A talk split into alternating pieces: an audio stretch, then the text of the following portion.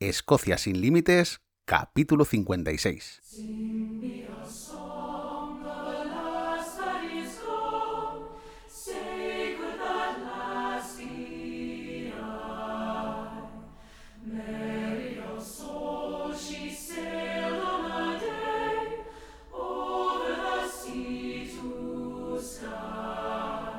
Bienvenidos otro viernes a Escocia sin Límites, el podcast donde hablamos sobre historia, lugares de interés, rutas y todo lo que necesitas saber si quieres conocer, venir o volver a estas tierras porque Escocia es así, Escocia te atrapa.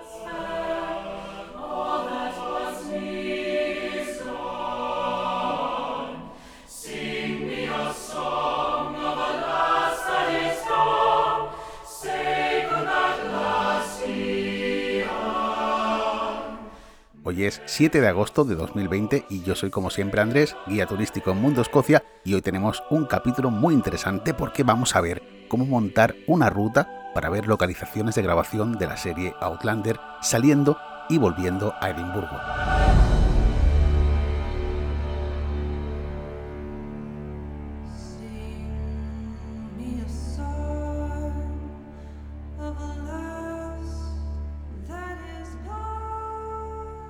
Porque, a ver, ¿quién no conoce esta serie ambientada y rodada en Escocia? Hay muy poca gente que venga a realizar un tour y que en realidad no sepa de qué hablo cuando hablo de Outlander. Gracias a la serie, Escocia ha aumentado su turismo en más de un 60% en los últimos 5 o 6 años. Se ha puesto muy de moda ir a visitar esos lugares donde un día se grabaron algunas de las escenas que quedaron inmortalizadas en la pantalla.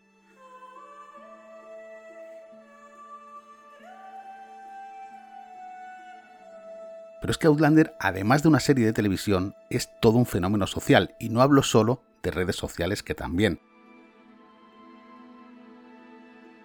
Tanto los libros de Diana Gabaldón como la serie de televisión han dado a conocer al gran público la historia y los paisajes fantásticos que tiene Escocia y tal y como ya comentamos en el capítulo 43 con Flor, no sé si lo recordáis, la gente en muchos casos viene por la serie y luego descubre otras muchas cosas que no conocía. Por eso, cuando vengáis a Escocia, espero que este capítulo os pueda ayudar no solo a poder ver y a estar en esos lugares en los que se grabó Outlander, sino también a descubrir la carga histórica que hay detrás de muchos de estos sitios. Si seguís el podcast sabréis que uno de los consejos que siempre os doy, sobre todo antes de planificar un viaje, es que tengáis equilibrio. El equilibrio, en la planificación sobre todo, es muy, muy importante. Si venís a Escocia 8 días, no dediquéis 8 días a Outlander. No los dediquéis. Igual que os digo que no dediquéis 8 días a visitar destilerías si os gusta el whisky, o que no dediquéis 8 días a ver castillos si os gusta la historia. Para mí, la clave siempre está en el equilibrio entiendo que hay mucha gente que le encanta Outlander y que a lo mejor no puede venir a Escocia todos los años, a lo mejor por distancias o por economía, evidentemente no puede venir las veces que quiera y cuando viene quiere aprovechar al máximo. Por eso voy a hacer el capítulo de hoy para ver esos más de 20 sitios en los que se grabó Outlander que están cerca de Edimburgo y que se podrían visitar en un día, no todos evidentemente, pero sí los más populares de la serie. Y si quisiéramos dedicar un segundo día, pues podríamos visitar muchísimos de estos sitios porque los desplazamientos tampoco es que son demasiado, demasiado grandes.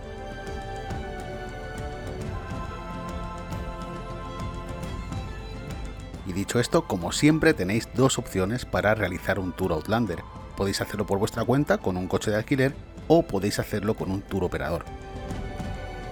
En ambos casos, si el tour es de un día, os voy a recomendar lo que no podéis perderos, los sitios que no podéis perderos donde se grabó la serie. Y luego ampliaremos ese radio de acción por si alguien quiere hacer un poco más sobre esto.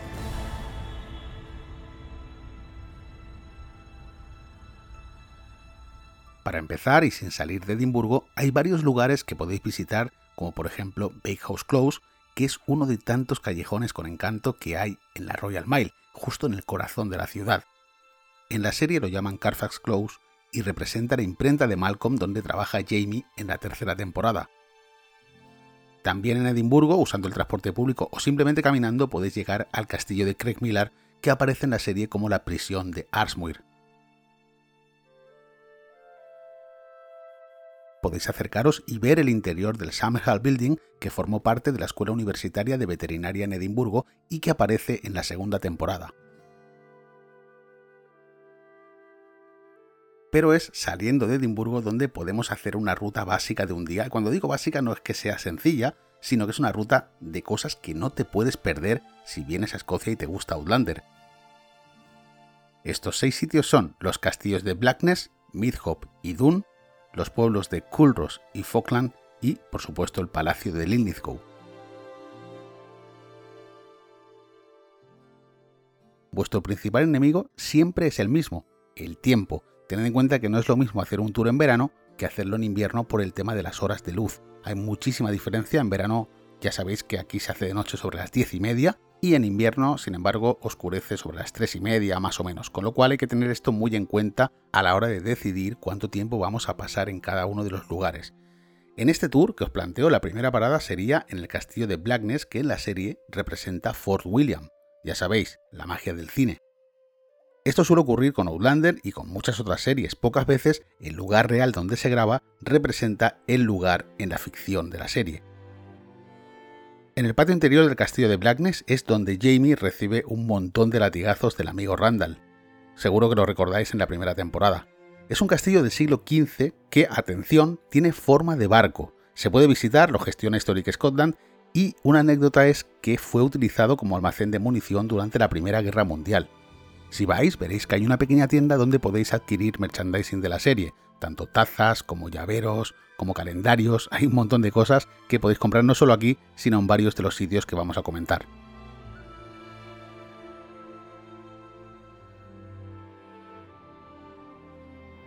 Y venga, va.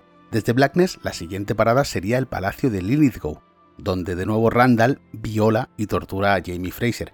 Este es un claro ejemplo de lo que os comentaba al principio, cuando uno visita Linlithgow está frente a la prisión de Wentworth en la ficción de Outlander, pero también está frente a los muros donde un día nació María Estuardo, más concretamente el 8 de diciembre de 1542. Imaginaos, mucha gente descubre esto durante un tour Outlander. Esto a veces causa sorpresa porque esta misma gente también sabe de la historia de María Estuardo, pero sin embargo a lo mejor ni se había planteado que ese lugar era donde había nacido la reina.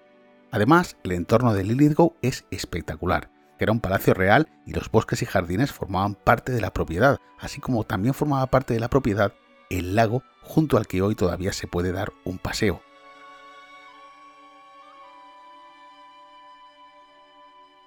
Seguimos y nos vamos al castillo de Dun, que seguro que conocéis mejor con el nombre de Castillo de Leoc, porque en la serie es el hogar del clan Mackenzie en toda la primera temporada. En Outlander se supone que este castillo está en las Highlands, pero la realidad es que se encuentra a muy pocos minutos de la ciudad de Stirling. A pesar de estar en ruinas en su parte interior, la fachada se conserva bastante bien, y esto es en parte por los trabajos que se realizan allí constantemente, pero veréis que es exactamente igual a cómo aparece en la serie, al menos su parte exterior. El entorno también es precioso porque está al lado del pueblo de Dun y está al lado del río Teeth. Muchas veces cuando he dado un paseo por el pequeño bosque que hay junto al río, he visto gente pescando truchas y la verdad es que es un paseo muy, muy recomendable. El castillo es una fortaleza medieval del año 1400 levantada por orden de Roberto Estuardo, que fue el tercer hijo de Roberto II de Escocia y bisnieto de Robert de Bruce. Seguramente a estas horas ya será hora de almorzar y yo os recomiendo que lo hagáis en el pequeño pueblo de Dun, donde encontraréis diferentes opciones, desde una tienda de alimentación hasta varios restaurantes, no demasiados porque es un pueblo pequeño, pero sería una buena opción para ir aquí a comer. Después podríamos seguir por la tarde y ya nuestra primera parada sería el pueblo de Culros.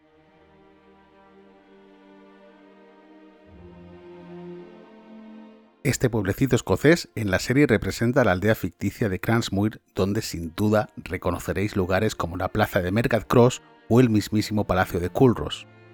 Pasear por este pueblo te transporta automáticamente a lo que tuvo que ser un pueblo escocés del siglo XVIII las casas blancas, las calles empedradas, todo explica por qué decidieron grabar aquí para ambientar la serie.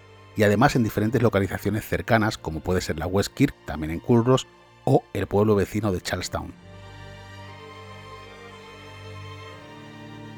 Cuando terminemos aquí, la idea es ir hacia el norte al pueblo de Falkland, que es un pueblo de interior de Fife, y la verdad es que es otro pueblecito muy pequeño con muchísimo encanto, totalmente diferente porque realmente no se parece nada a Culross, pero es el pueblo donde se inicia la serie. El primer minuto del primer capítulo de la primera temporada es Falkland y además representa Inverness. Allí veréis como todo es fácilmente reconocible, la fuente, el escaparate y sobre todo el lugar donde Frank y Claire se quedan a pasar su segunda luna de miel, el Hotel de los Covenanters. Bueno, allí si queréis podéis entrar.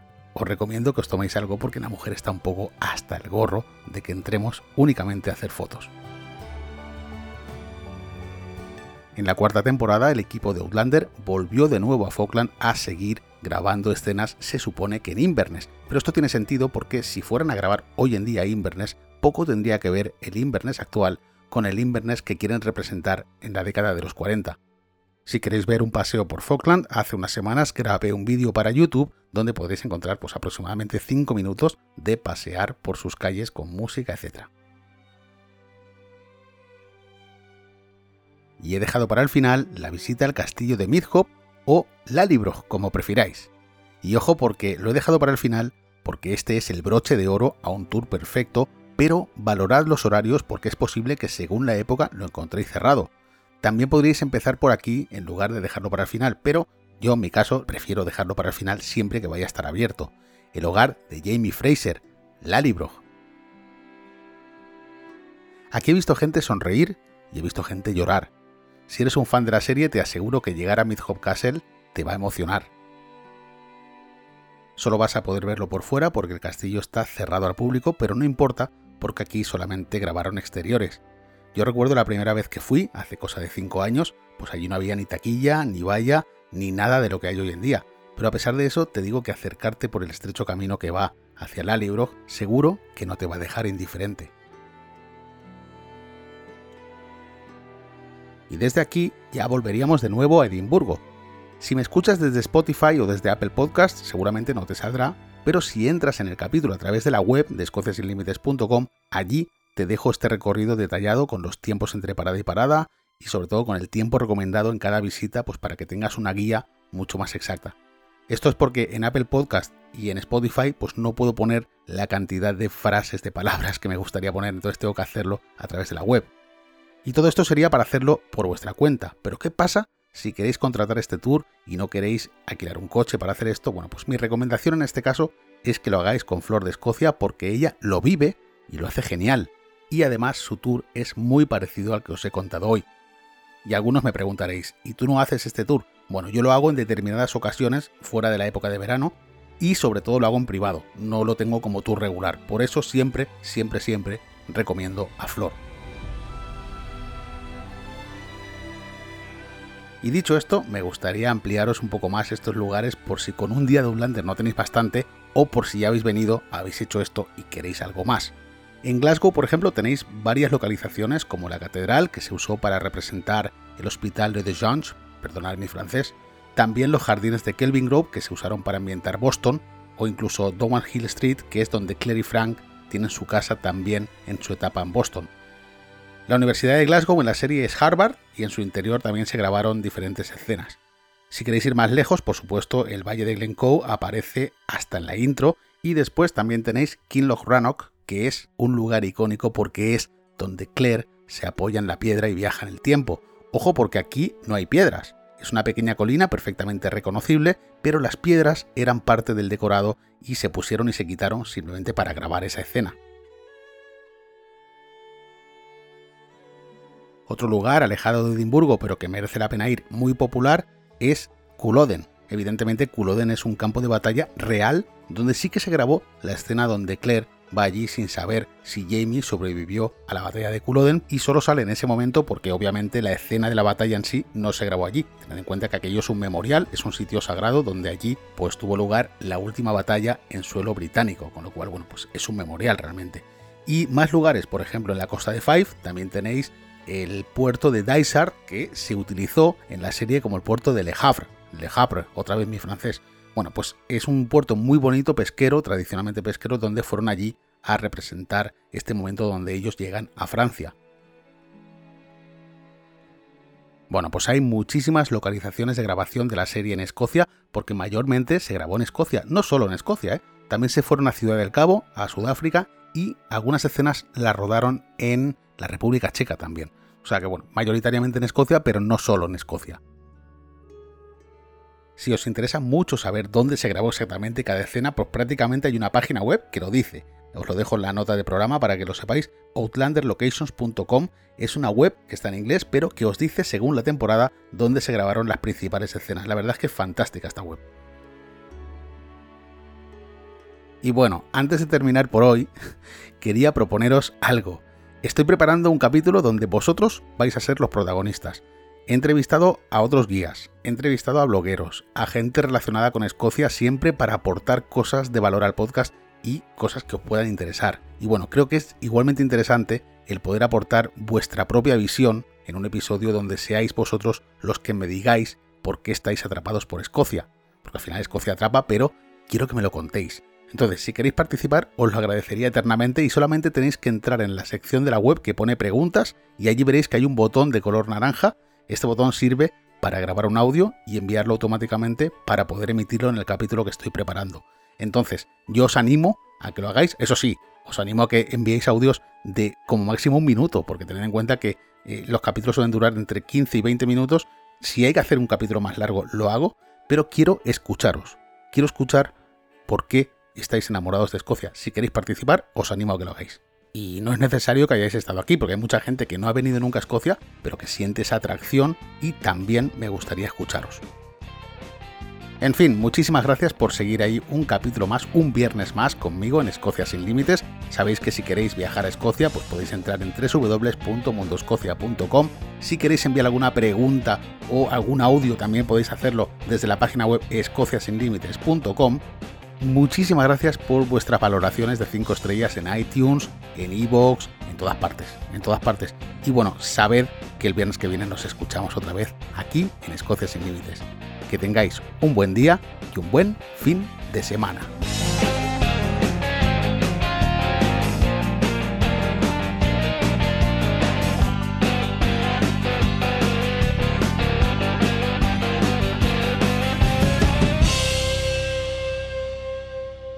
Écoutez et répétez, monsieur. Le Havre. le Havre. Le Havre. Lo dejo así.